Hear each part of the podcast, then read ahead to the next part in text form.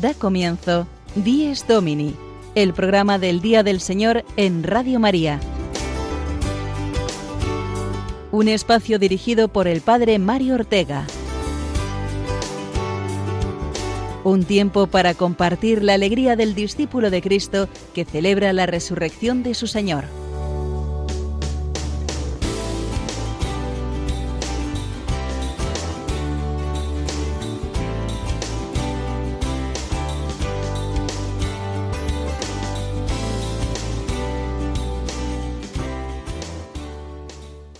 Buenos días amigos de Días Domini, feliz tercer domingo de Pascua que celebramos por todo lo alto ya desde esta hora de la mañana, recién levantados o haciéndolo en estos momentos.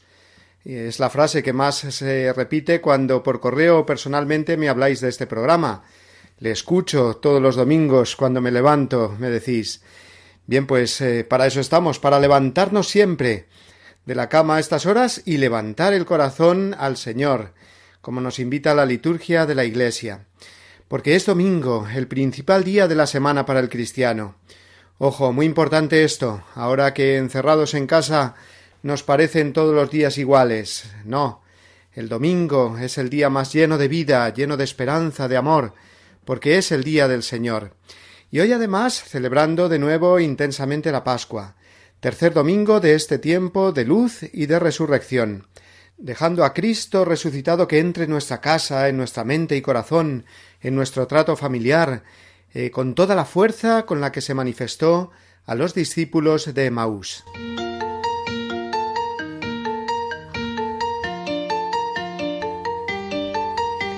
Y es que hoy la Iglesia nos propone este episodio tan detallado y profundo de aquellos dos discípulos que vuelven a su casa escépticos después de la muerte del Señor, pensando que con ella toda esperanza e ilusión por la vida se había desvanecido. Fijaos que es lo que eh, nos empuja también esta situación de pandemia.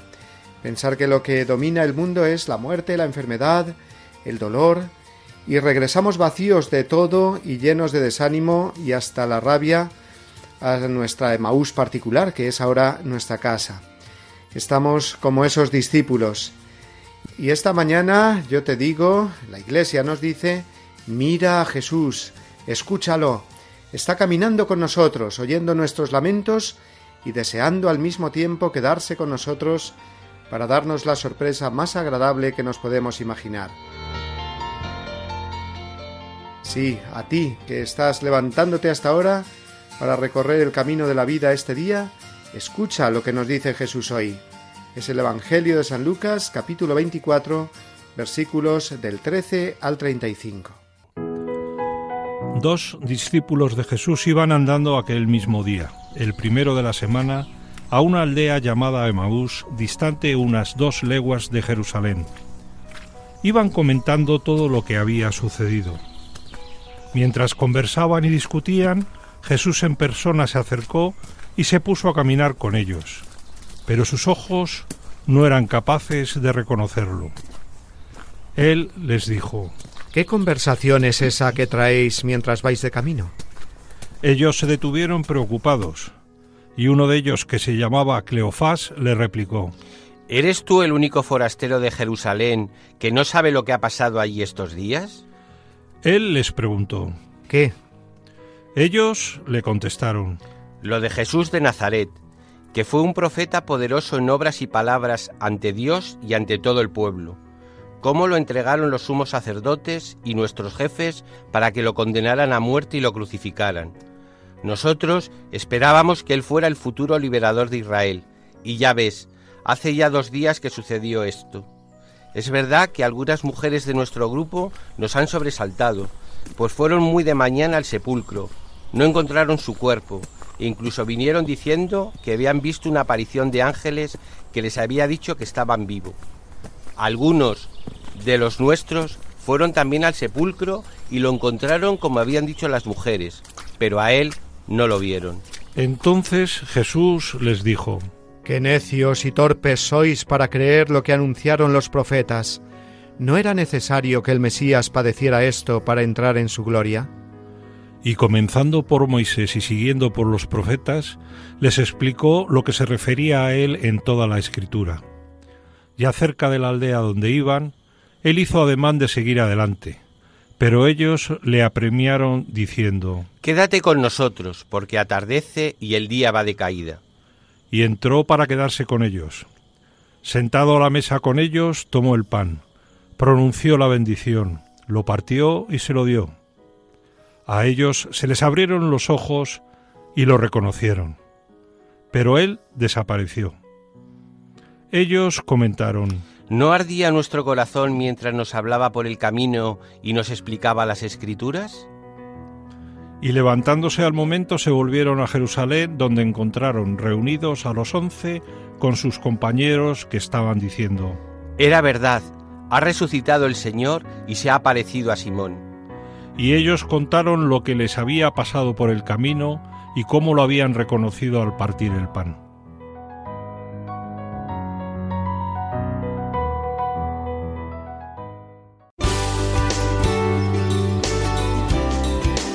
Díez Domini, el programa del Día del Señor en Radio María.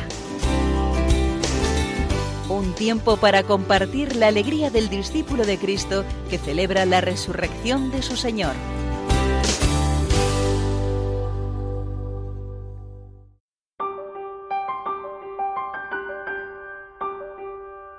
Quédate con nosotros, la noche está cayendo.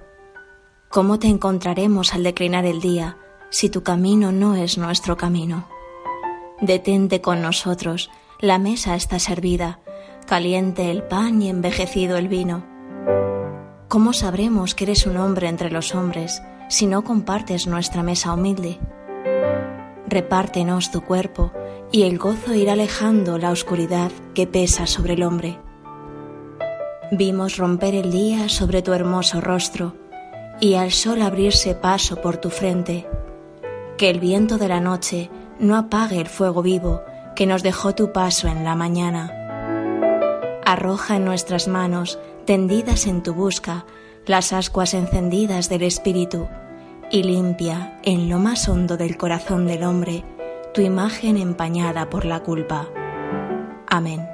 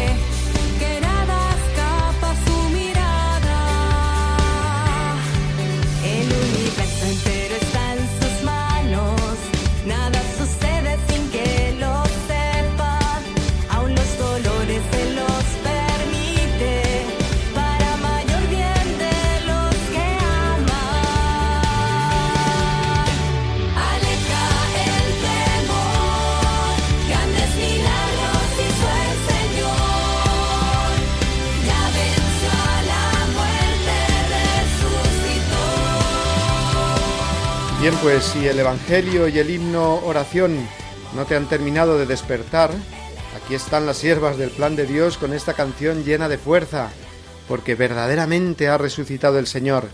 Aunque nosotros no veamos estos días más que noticias de coronavirus y no dejemos de compartir el dolor de la humanidad. La resurrección de Jesucristo es el mensaje de Dios al mundo herido y desesperado.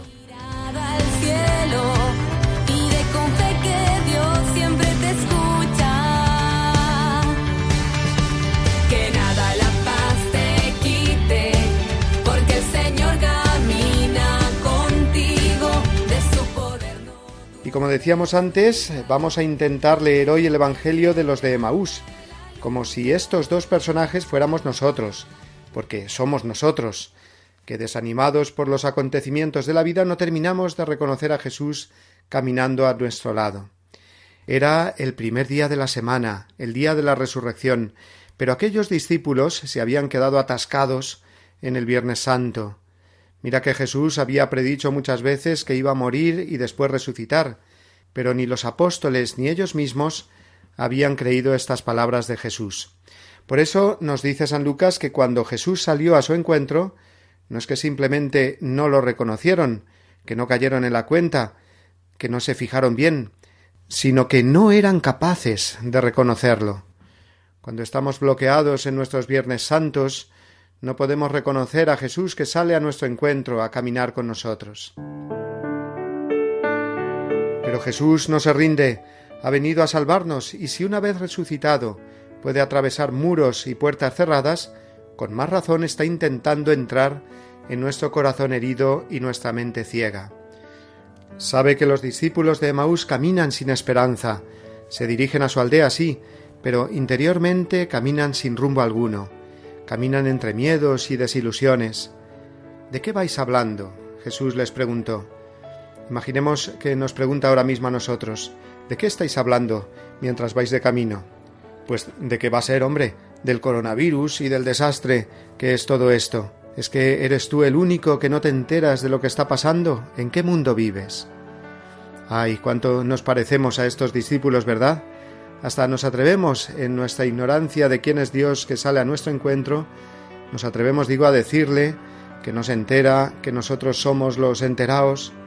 Sin embargo, los discípulos de Maús aceptan a Jesús como caminante y siguen caminando.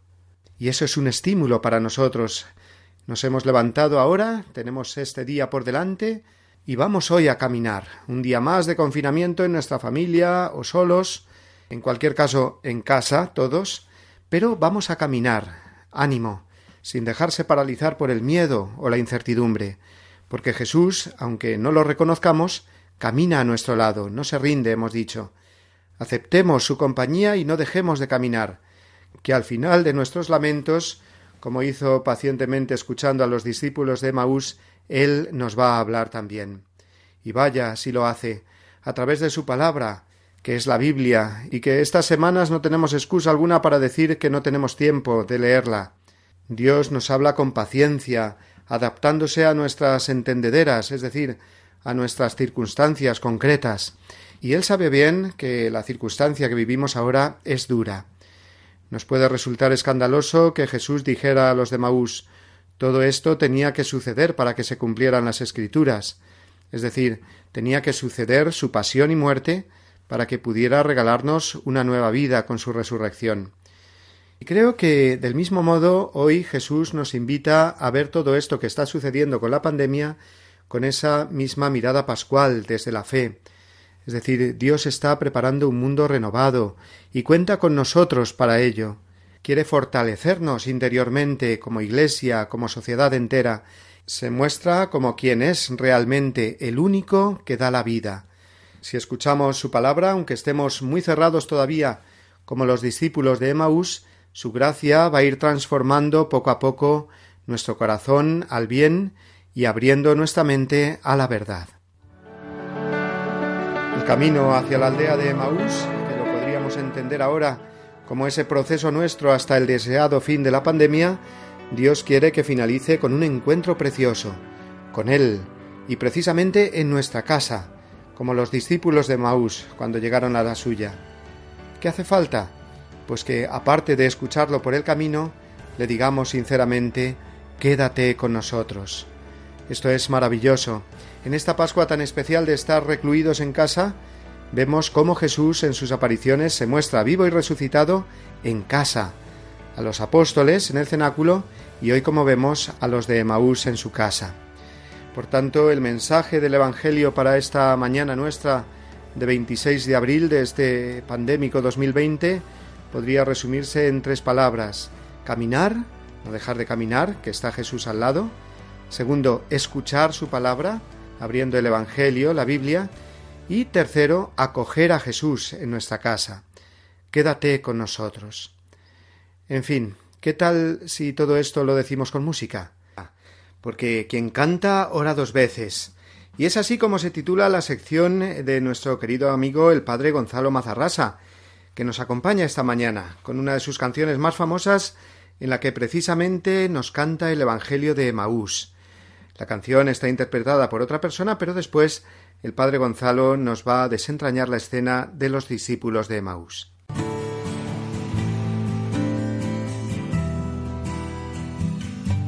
Quien canta, ora dos veces. La reflexión musical del padre Gonzalo Mazarrasa.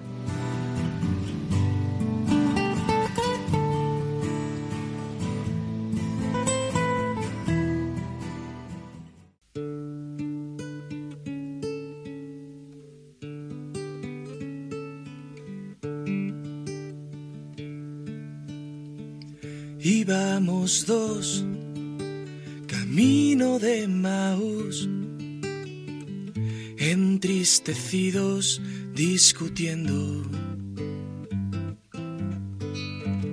Y sucedió que vimos a Jesús y no supimos conocerlo.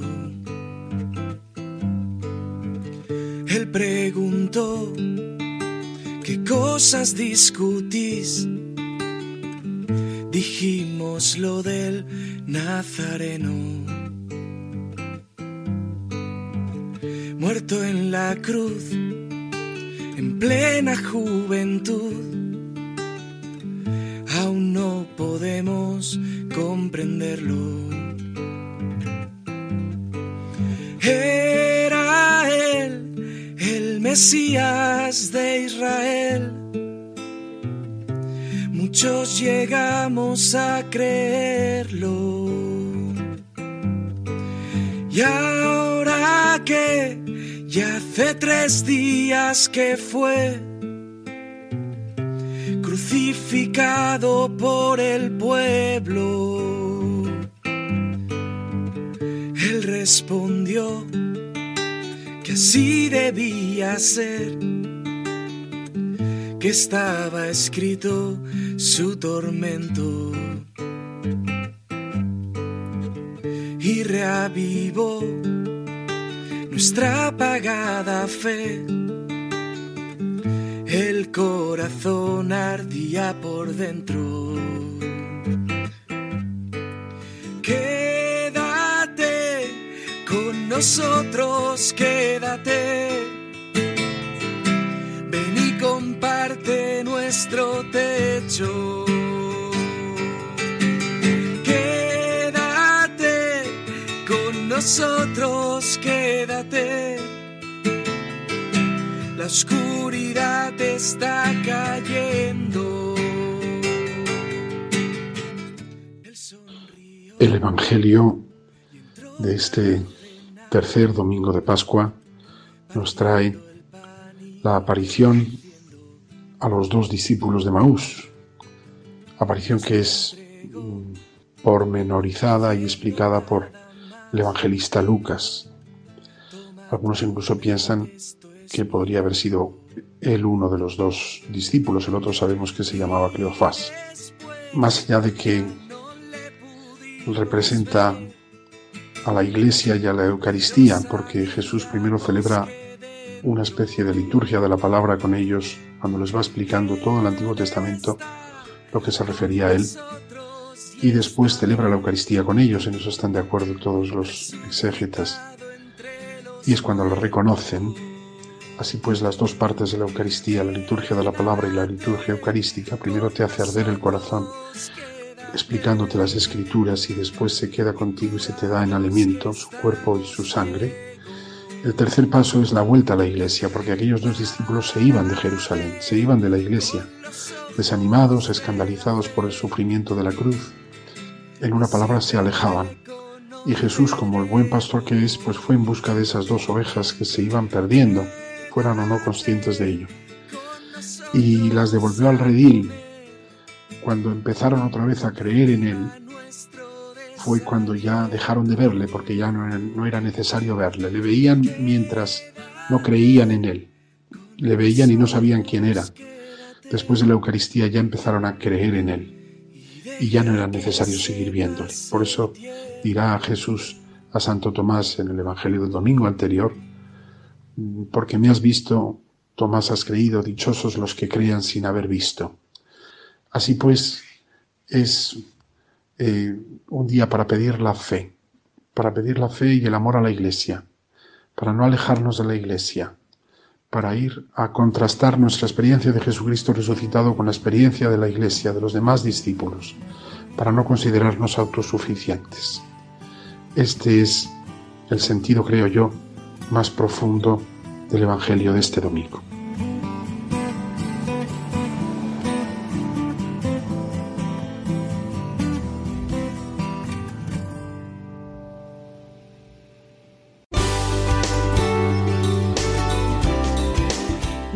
Domini, el programa del Día del Señor en Radio María. Un tiempo para compartir la alegría del discípulo de Cristo que celebra la resurrección de su Señor.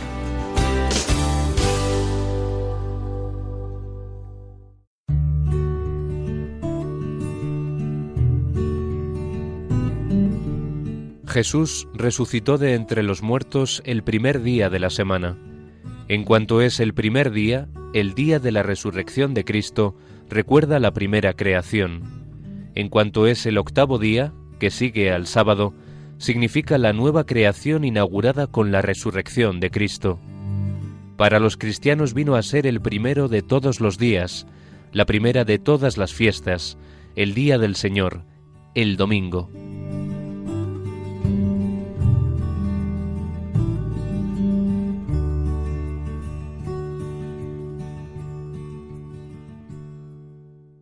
Durante el tiempo pascual adquiere un especial protagonismo el libro de los Hechos de los Apóstoles. Lo proclamamos en la primera lectura de la misa de cada día, y en él asistimos al comienzo de la Iglesia, que podríamos decir que no es sino la resurrección de los discípulos, recibiendo una nueva vida por el Espíritu Santo para proclamar al mundo entero que Cristo está vivo. En los Hechos de los Apóstoles también encontramos a esas primeras células de la Iglesia que sin templos ni lugares de culto cristiano todavía eran las familias en viviendo su fe en las casas, más aún aprendiendo a hacer del mundo una sola casa, una sola familia en la que compartimos el bien más precioso que Dios nos da, que es la gracia bautismal. Un solo cuerpo, el cuerpo místico de Cristo, eso es la Iglesia. En estos meses de pandemia que han coincidido con la Cuaresma, el Triduo Santo y ahora la Pascua, ¿No estamos asistiendo a un renacer de la Iglesia, volviendo a lo esencial, que es tener a Dios muy dentro y deseando dar la mano al prójimo para amarlo?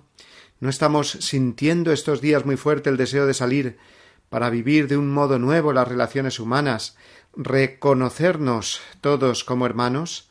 El Espíritu Santo nos impulsa siempre, cada día, a construir el reino de Dios y cada uno cuenta, como cuenta cada miembro de un cuerpo, por pequeño que sea, para la salud y el crecimiento de todo el cuerpo.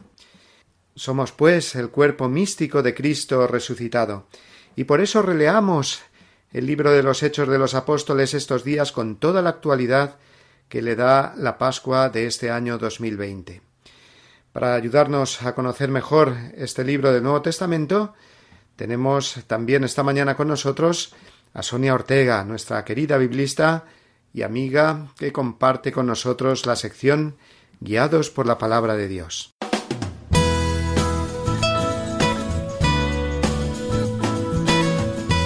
Guiados por la Palabra de Dios, el momento de asomarnos a la Biblia de la mano de Sonia Ortega.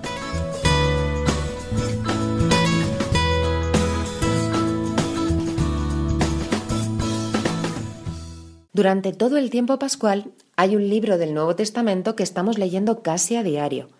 Es el libro de los Hechos de los Apóstoles. Este libro, que se sitúa justamente después de los Evangelios, fue escrito por el evangelista San Lucas. Realmente el Evangelio de Lucas y el libro de los Hechos de los Apóstoles constituyen una única obra, que fue, fue escrita, por así decirlo, en dos volúmenes. Lógicamente, entre ambos existe una estrecha relación, pero esta es una relación que no se limita solamente al Evangelio de Lucas, sino que alcanza los cuatro Evangelios. Podemos afirmar que este libro de los Hechos es de alguna manera el cumplimiento del mandato misionero que traen los cuatro evangelios. Si lo recordamos de manera muy sencilla, por ejemplo, el final del Evangelio de Mateo dice así, Id pues y haced discípulos a todos los pueblos, bautizándoles en el nombre del Padre, del Hijo y del Espíritu Santo, enseñándoles a guardar todo lo que yo os he mandado y sabed que yo estoy con vosotros todos los días hasta el final de los tiempos. San Marcos acaba de manera muy parecida, id al mundo entero y proclamad el Evangelio a toda la creación. San Lucas también dirá, vosotros sois testigos de esto. Y San Juan dirá, paz a vosotros, como el Padre me ha enviado, así os envío yo. Por lo tanto, los principales puntos de los Hechos de los Apóstoles van a seguir una misma línea. En primer lugar, en los Hechos vamos a ver recogido el cumplimiento de la promesa del envío del Espíritu Santo. También vamos a ver el nacimiento de la Iglesia. De estos apóstoles nacerá la Iglesia y estos apóstoles llevarán a la Iglesia hasta el confín de la tierra.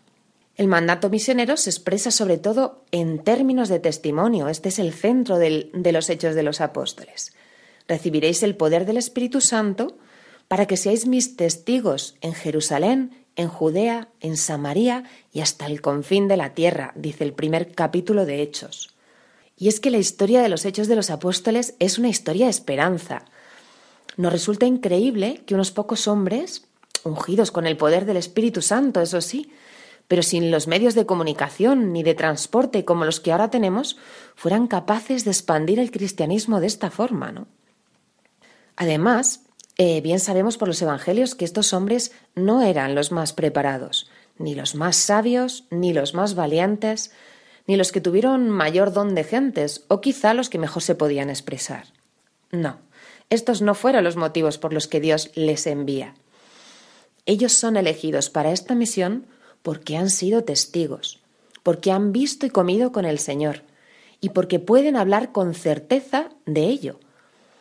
Conocen bien al Señor y son capaces de transmitir lo que han vivido, testimonian con sus palabras y con sus vidas. Ser cristiano no es una doctrina, no es seguir una doctrina, es seguir a una persona y por lo tanto testimoniar con nuestra vida que esta persona está viva, todos los cristianos estamos llamados a esta misma misión y esto también es recogido en el libro de los Hechos, ¿no? Ahora bien, ¿qué se nos pide para poder evangelizar hoy en día? Pues se nos pide lo mismo que hace dos mil años. Se nos pide ser testigos, testimoniar con nuestra vida que Dios está vivo y que sigue actuando cada día. Y la forma de transmitirlo tampoco ha cambiado. Se testimonia con nuestra vida. En este empeño por evangelizar el mundo entero, no olvidemos que no podemos dejar de lado una verdad esencial, y es que nadie da lo que no tiene.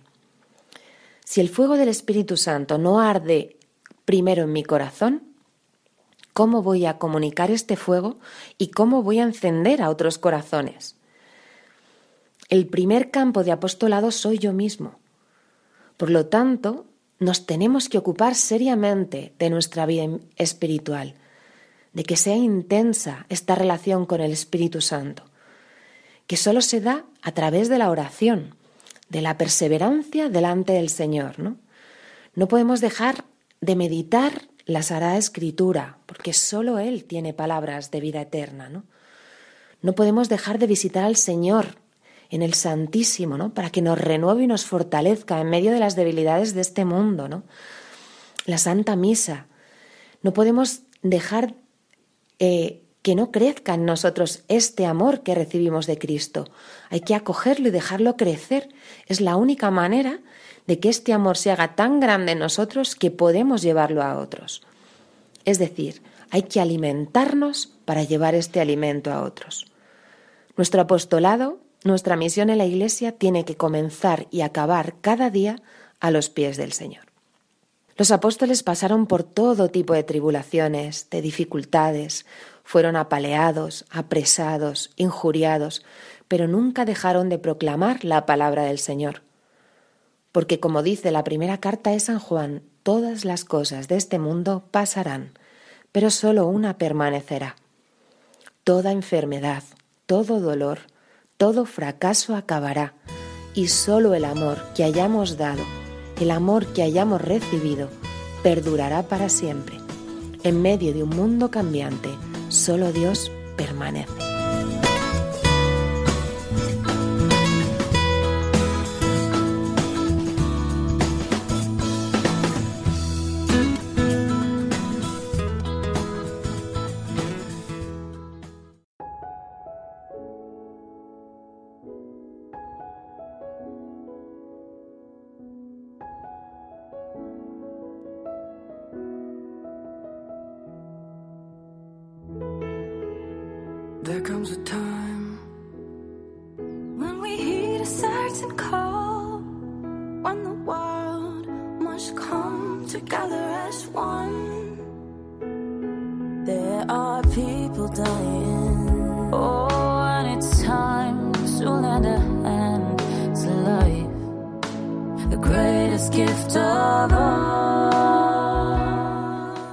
¿Quién nos recuerda esta canción que está sonando y que en su origen, los años 80, reunió a aquellos legendarios cantantes americanos en una mirada solidaria sobre el continente africano?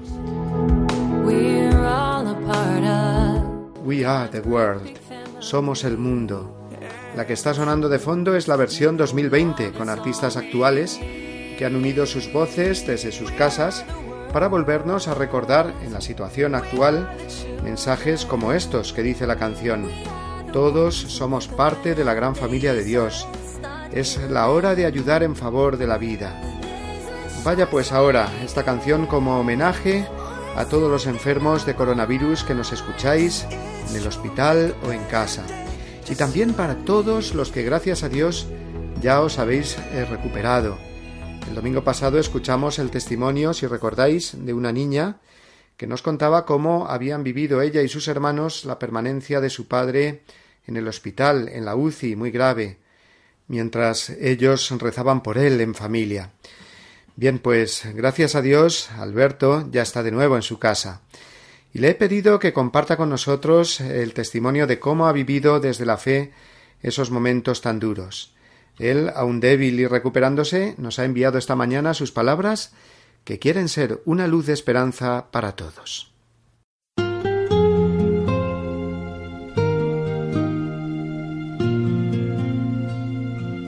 Bueno, yo me llamo Alberto, eh, tengo 46 años, tengo una familia con cuatro niños, eh, una esposa y os voy a contar un poco la experiencia de haber pasado el coronavirus. Pues yo empecé el 19 de marzo con fiebre, ¿no? Y entonces, pues mi mujer, que es pediatra, eh, se fue al centro de salud a hacerse la prueba y le dio positivo. Pues me llevó al hospital. Y allí he estado 22 días hospitalizado. Y en esos días, pues estuve cinco días en un sillón, en urgencias, y bueno, luego me pasaron a una camilla y luego finalmente, pues el día 31 me llevaron a la UCI. Allí en la UCI estuve cinco días, porque allí es donde me entubaron y estuve sedado. Y allí, mm, pues no me di cuenta de nada. Eh, Sí que mi familia pues estaba preocupada, mm, pero no conseguían información porque no están permitidas las visitas y eso fue pues un periodo duro para ellos. Luego el día 5 de abril pues ya eh, me despertaron, me llevaron a la planta y desde entonces pues bueno, he estado recuperando las fuerzas hasta que ya el viernes pasado me dieron el alta. Entonces, eh, bueno, simplemente eh, comentaros un poco que eh, uno pues no ha sido consciente de lo cerca que he estado de irme al cielo y llega un momento en que sí que te das cuenta, ¿no? Y es cuando ya mm, piensas un poco en la responsabilidad pues de la vida, ¿no? De si Dios ha querido mantenerme vivo, pues debe ser porque tengo algo todavía que hacer, ¿no? Y también, pues, eh, la posibilidad de mm, haberme muerto sin haber mm, tenido las manos mm, bien llenas de, obras buenas, ¿no? Entonces todo eso lo, lo vas pensando y se te va colocando un poquito la cabeza, eh, pues poniendo bien eh, la prioridad primero en Dios, después en la familia, después en el trabajo y después pues en otras cosas, ¿no?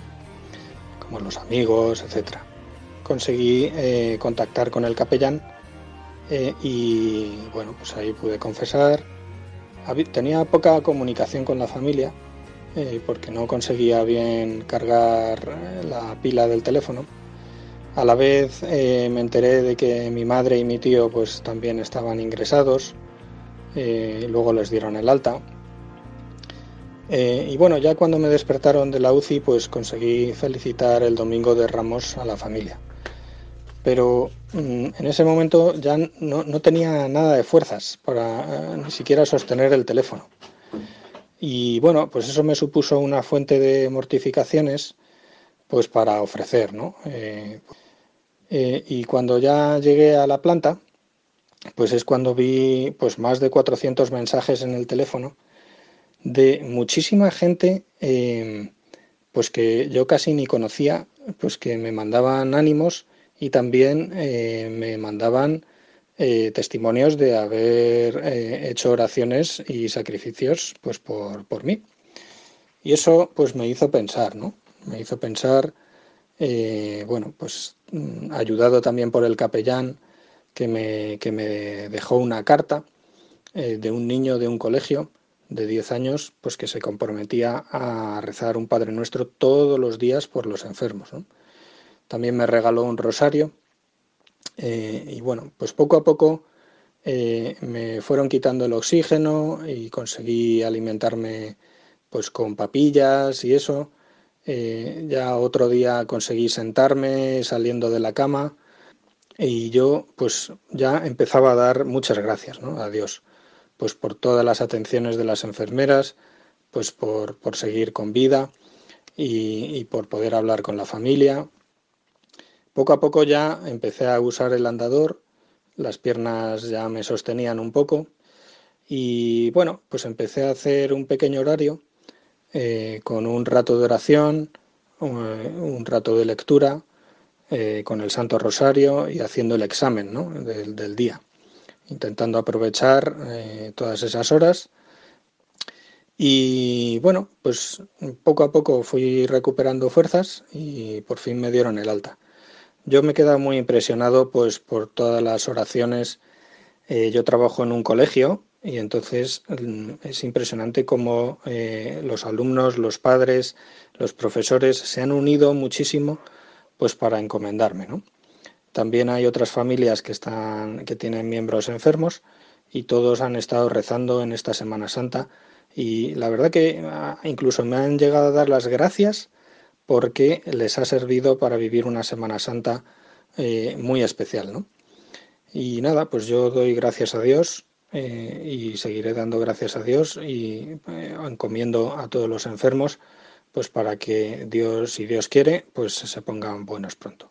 Muchas gracias. Enciende una luz y déjala brillar, la luz de Jesús que brilla en todo lugar, no la puedes esconder, te puedes callar ante tal necesidad. Enciende una luz en la oscuridad.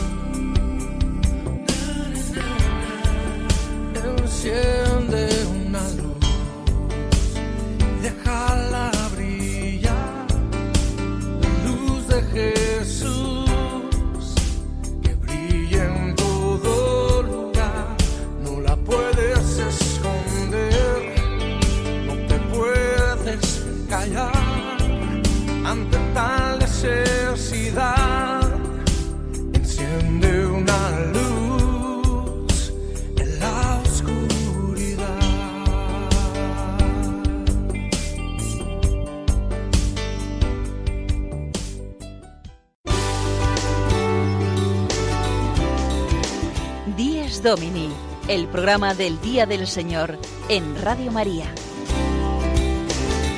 Un tiempo para compartir la alegría del discípulo de Cristo que celebra la resurrección de su Señor.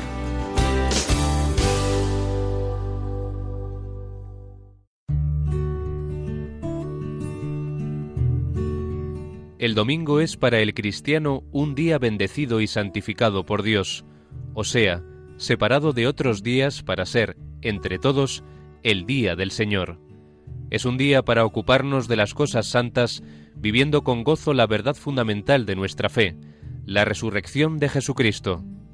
De la exhortación Dies Domini de San Juan Pablo II.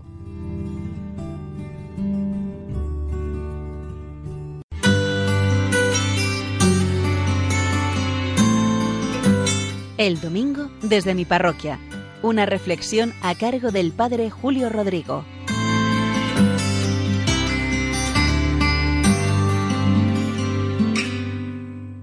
Muy buenos días y feliz domingo a todos. Domingo tercero ya del tiempo de la Pascua, del tiempo de la resurrección. Al inicio del confinamiento me llamó un amigo sacerdote, Alberto se llama, y estuve hablando un ratito con él a través de una videollamada. El caso es que mientras que hablábamos él mismo dijo, ¿por qué no llamamos a Ángel Luis, un amigo común, sacerdote? Y así contactamos con él y vemos qué tal está. Los tres somos párrocos en diversas poblaciones, habitualmente vivimos solos y bueno, de vez en cuando nos vemos, pero no mucho. El caso es que estuvimos hablando un rato y dijimos, ¿por qué no quedamos mañana para rezar juntos los laudes?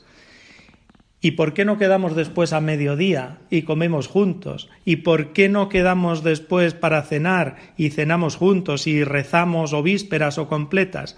El caso es que sin darnos cuenta, todos los días nos conectamos tres veces a través de Skype. Y nos conectamos para esto, para rezar, para comer y para contarnos pues todas nuestras alegrías, todas nuestras penas, todas las vicisitudes de este tiempo que estamos viviendo. Es una especie de pequeña comunidad cristiana, como si fuese un convento online que hemos establecido, ahora que nos vemos privados del contacto con nuestros feligreses, con nuestra comunidad habitual.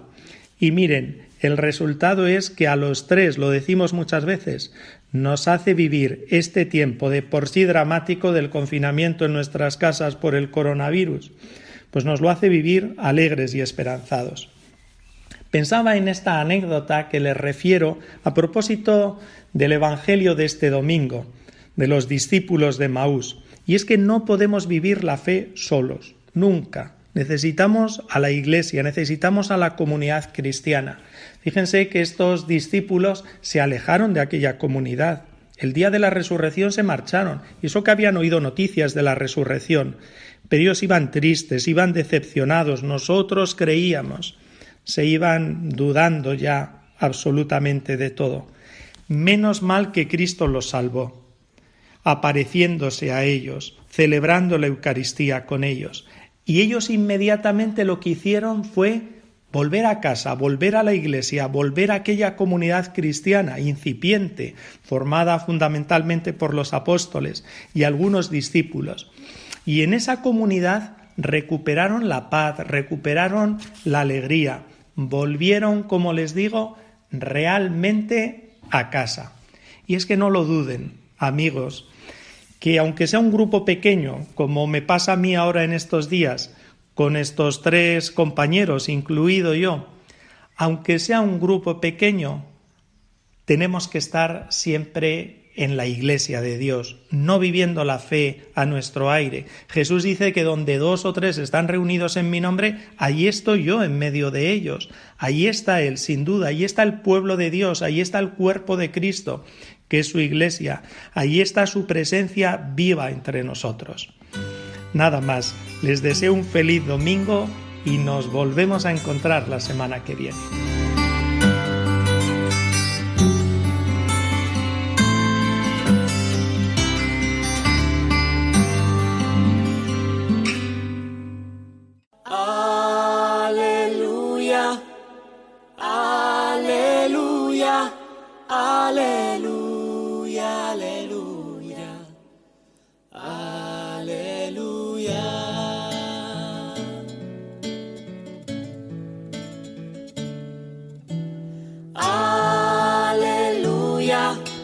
Cuánto necesitamos y agradecemos la compañía de los demás, como nos ha recordado ahora el Padre Julio.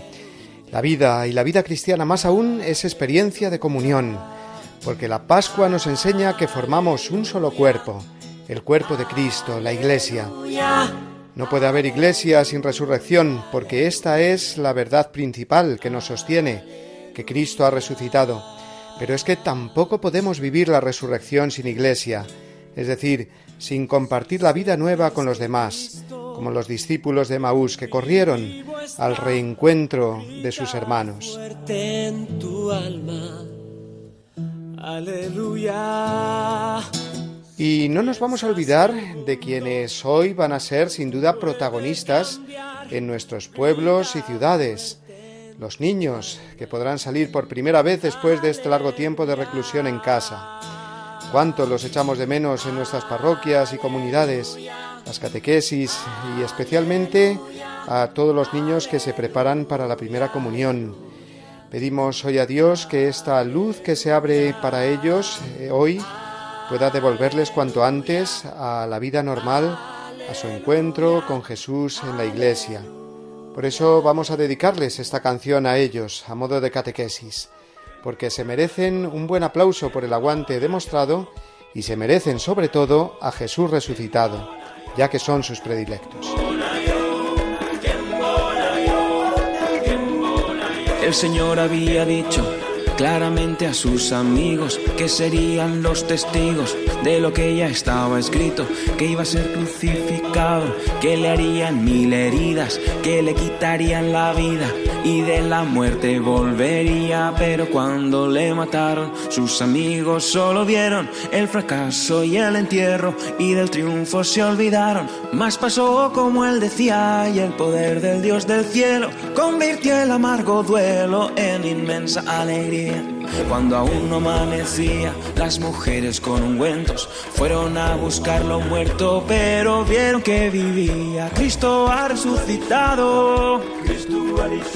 Cristo ha resucitado.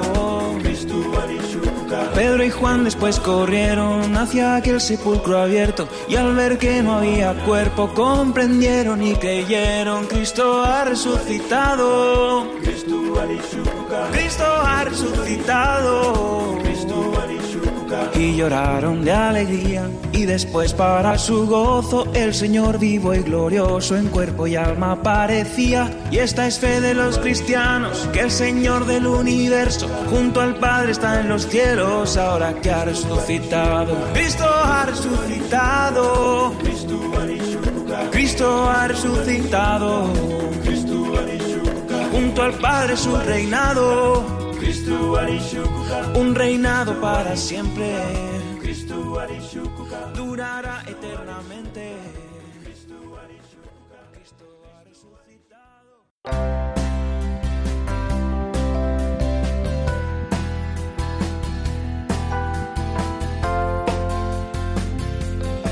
Y después de habernos hecho todos como niños, escuchando este alegre canto infantil de resurrección, vamos a irnos despidiendo, amigos. Hemos centrado hoy nuestro programa en el encuentro del resucitado con los discípulos de Maús, tratando de vivir nosotros esa experiencia suya de tener a Jesús caminando entre nosotros, escuchando su palabra y acogiéndolo en la Eucaristía, espiritualmente al menos, y ojalá ya muy pronto, todos de forma sacramental. Nos han acompañado esta mañana el padre Gonzalo Mazarrasa con su canto y reflexión, Sonia Ortega hablándonos del libro de los Hechos de los Apóstoles y el padre Julio Rodrigo con su siempre jugoso comentario semanal. Vamos a despedirnos amigos recordando, como no, una semana más a todas las personas eh, que han partido hacia la casa del Padre, a nuestros seres queridos, nuestros familiares, nuestros conocidos, y recordar y rezar especialmente por todos aquellos que han muerto más solos o que no han tenido nadie que rezara por ellos. Vamos a encomendarlos a ellos y encomendarnos nosotros a la Santísima Virgen con esa oración pascual que ya sabéis que es el Reina del Cielo. Nos vamos a despedir rezándola juntos con este canto de Francisco Palazón y con un abrazo muy grande que os enviamos todos los colaboradores de Radio María y una bendición muy grande que un servidor os manda de todo corazón. Hasta la semana que viene, si Dios quiere.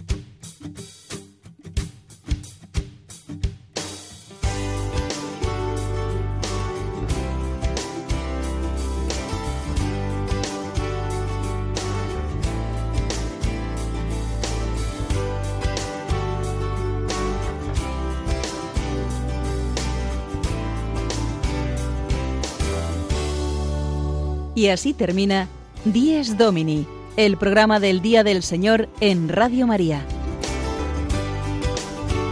Un espacio dirigido por el Padre Mario Ortega. Un tiempo para compartir la alegría del discípulo de Cristo que celebra la resurrección de su Señor.